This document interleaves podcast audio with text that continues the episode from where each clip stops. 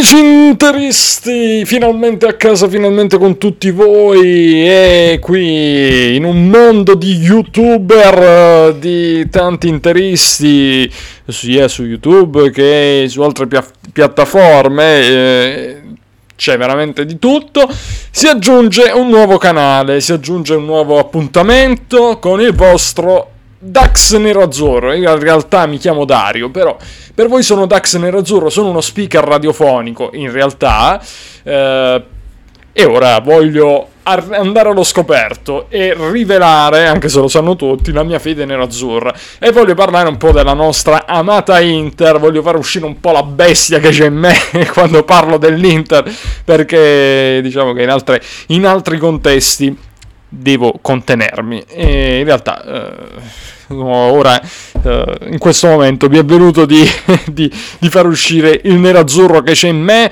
Questa, questo, tra, questa trasmissione uh, Nero-Azzurri Forever ha un senso perché io divento interista nel 1997-98 e eh, quando ovviamente c'era il fenomeno Ronaldo e quando abbiamo stravinto la Coppa UEFA eh, con la finale contro la Lazio, insomma, grandissimi ricordi, un grande cammino in realtà in Coppa UEFA ed è anche l'anno della grande ladrata, del grande furto dei nostri rivali Gobbi. Io ho un altro nome, però poi poi ve lo dirò nel tempo. Eh, va bene. E allora, noi di che cosa parleremo in Nerazzurri Forever? Parleremo ovviamente dell'Inter, di come sta andando la stagione, di quello che succede. Direte nulla di nuovo. Io non faccio la guerra a nessuno, non voglio fare la guerra né a Mastrangelo né a Donato Inglese né... Eh, anzi, Donato Inglese le, faccio un saluto alla cima della rete. In realtà, comunque, sono pugliese anch'io, quindi un saluto tornato inglese. E poi un saluto anche a tutti gli altri, veramente a tutti gli altri youtuber eh, nerazzurri, perché io sono un nerazzurro come voi e eh, quando posso li seguo, li cerco tranquillamente. Quindi niente, eh, siamo tutti una grande famiglia, secondo me. Eh, I nerazzurri, infatti, quando degli interessi si incontrano, si riconoscono sempre, si piacciono. Almeno più o meno succede sempre così poi c'è stai qualche tramone. allora, va bene, non sono barese come avrete notato, però va bene. Sono pugliese comunque.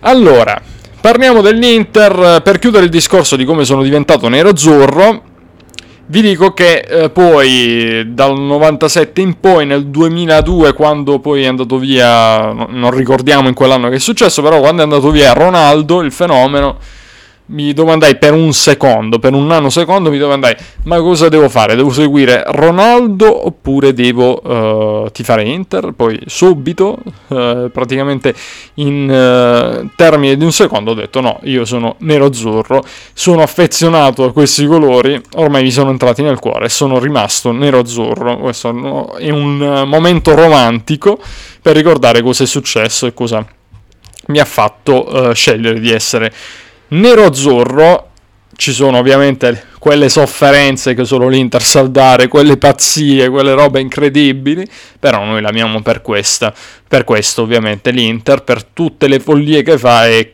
per quella sofferenza che poi ci fa gioire veramente a bestia. E ci ricordiamo ancora dal triplete a, alla grande Inter uh, di Herrera, uh, oppure l'Inter dei record oppure anche l'Inter di Mancini per esempio, Bersellini, insomma veramente una gloriosa storia e una storia che nessuno ha come la nostra, quindi noi dobbiamo sempre esserne orgogliosi di essere interisti, perché veramente la storia e l'onore che abbiamo noi eh, ce l'hanno in pochi. E poi come dimenticare, come, come non citare eh, i vari presidenti, vicepresidenti, su tutti voglio nominare Moratti oppure Peppino Prisco, il grande Peppino Prisco, io sono un amante di Peppino Prisco e eh, anche ovviamente Giacinto Facchetti.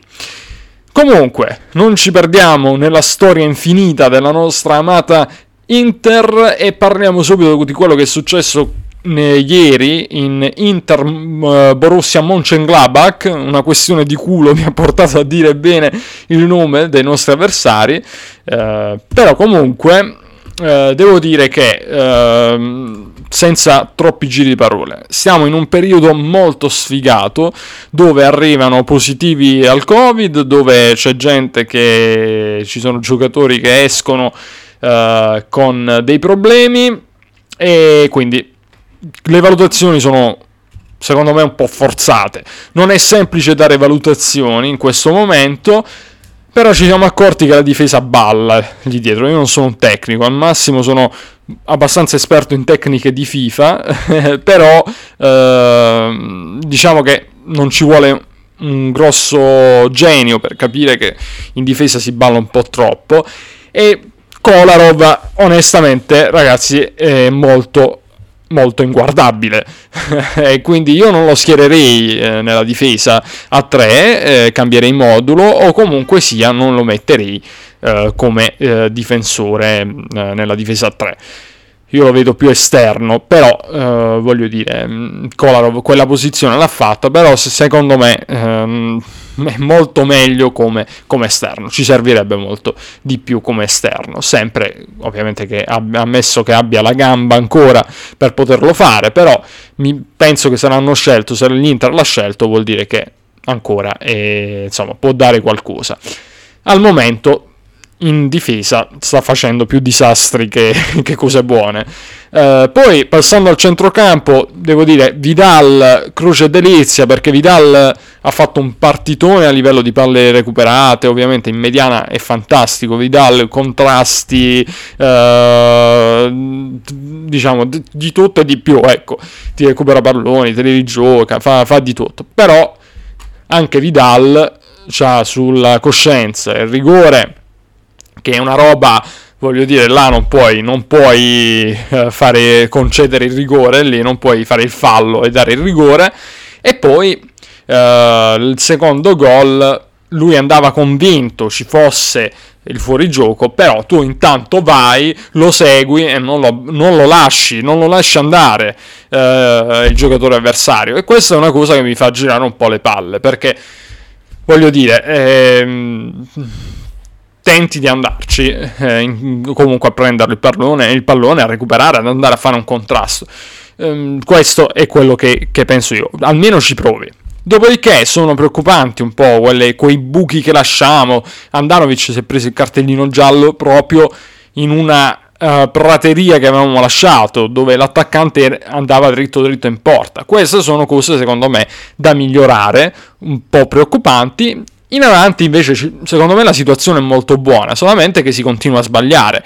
Con un enorme Lukaku, perché Lukaku veramente fantastico, si prende in mano la squadra con la sua fisicità incredibile e io adoro Lukaku perché poi quando si gira oppure quando cerca lo spazio riesce a saltare l'avversario, non lo prendi più a Lukaku. È veramente fenomenale, Big, big Rom.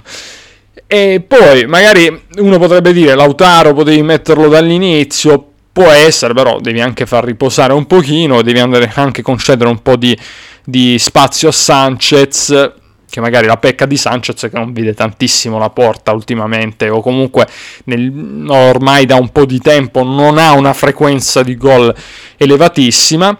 E poi possiamo dire Eriksen secondo me bene comunque, potrebbe fare sicuramente di più, però eh, non ha tanto spazio nell'Inter, probabilmente ancora ci entra un pochino timido, però nelle dinamiche dell'Inter secondo me sarebbe fondamentale, perché quando vai vai a cercare un po' di qualità, un po' di tecnica, un po' di eh, giocate eh, diverse, eh, il saltare, saltare, l'uomo, Eriksen lo può fare secondo me benissimo, anche il tiro da lontano comunque ce l'ha ed è eh, importante. Poi concludo con Peresic e Darmian, Peresic a me continua a non piacere, mi dispiace, anche se sta eh, comunque imparando nuove cose, l'ha detto proprio lui. Darmian invece mi è piaciuto, mi è piaciuto comunque l'esordio di Darmian, non era facile, esordio in, Champions League, ci sta stretto il 2-2 in sintesi, però eh, nel senso per quello che si è visto in realtà siamo andati eh, prima noi in vantaggio e dopodiché ci siamo addormentati un po', è arrivato il loro gol sul rigore, poi il secondo gol l'hanno fatto a quel punto, dopo che te la sei andato a complicare così, Devo dire che il pareggio, ahimè, è, comunque una buona notizia, però se l'avessi gestita meglio addirittura potevi, potevi comunque portare un risultato diverso e potevi portare la, vittoria a casa. Però troppe amnesie difensive spazio eh, troppi spazi e troppe occasioni sprecate eh, sotto porta. Lo, di, lo, dicono le statistiche, sono 16, import, tiri, 16 eh, tiri totali per noi, 6 loro e 4 tiri in porta per noi e 2 uh, tiri in porta per loro. Però di 16 tiri ne abbiamo fatti solo 4 nello specchio della porta, quindi un po' più evidentemente di uh, precisione. Ecco. Poi uh, in chiusura, chiaramente in questa analisi qui, come abbiamo detto, secondo me ovviamente bisogna, non secondo me, per forza, bisogna mettere eh, tutti, tutte le problematiche Covid e non, infortunati, ad esempio come eh, Sensi, vabbè, purtroppo Sensi ce l'abbiamo sempre fuori, non si sa, non si riesce a capire bene il ragazzo purtroppo eh, quale sia il problema, eh, sta, sempre, sta sempre fuori e ci servirebbe. E poi eh, tutti gli altri da Sanchez, nuova tegola per l'Inter, eh, purtroppo. Speriamo di recuperare invece quelli che si erano ammalati di Covid. Abbiamo intanto recuperato Bastoni e Nainggolan. E per il resto, eh, fuori ancora Hakimi, soprattutto perché fino ecco questo è anche l'altro discorso cioè eh, immaginate comunque che i giocatori sono andati in campo con il dubbio che potevano essere positivi anche loro perché fino alle 5 se non sbaglio uh, di ieri pomeriggio, praticamente loro stavano a contatto con Hakimi, avevano mangiato insieme e tutto. Poi Hakimi risulta positivo, i tamponi non sono stati fatti agli altri, secondo me è un po' uh, azzardato da parte della, della UEFA e mi sono mantenuto uh, dire che non c'era nessun rischio e che quindi la, la partita si potesse giocare. Veramente, boh, mi, mi pare scherzare con il fuoco in questo senso. In ogni caso, i positivi, eh, dopo, le, dopo Nangolan e Bastoni che si sono ripresi, tra i positivi eh, troviamo ancora Gagliardini, Hakimi, Radu, Skriniar e, e Young. Poi abbiamo l'altro infortunato Vesino, come vi ho detto, Sanchez, che eh, comunque con, continua ad avere purtroppo problematiche eh, legate ad infortuni anche lui non, fortuni- non, fortunatissimo. Bene, amici nero-azzurri, questo era prim- il primo intervento. Poi mi troverete così un po' a sorpresa. Quindi visitate il mio canale, mi farebbe ovviamente tantissimo piacere. Questa è la casa vostra perché siamo tutti fratelli nero-azzurri. E niente, io non, non, rompo i piatti, non mi mando a fare in culo, niente, tutto qui. Sono un normale interista come tutti voi e eh, chiama la nostra pazza, pazza Inter. Forza Inter ragazzi e uh, ovviamente ci riaggiorniamo e vediamo se riesco a fare un video, un, un audio più che altro perché ci sentiremo sempre in queste modalità eh, in stile radiofonico come, come, mi esce meglio diciamo e speriamo uh, di riuscire a fare qualcosa prima della partita Genoa-Inter di sabato altrimenti ci risentiremo dopo la partita di Serie A. Ciao ragazzi, forza Inter e amatela!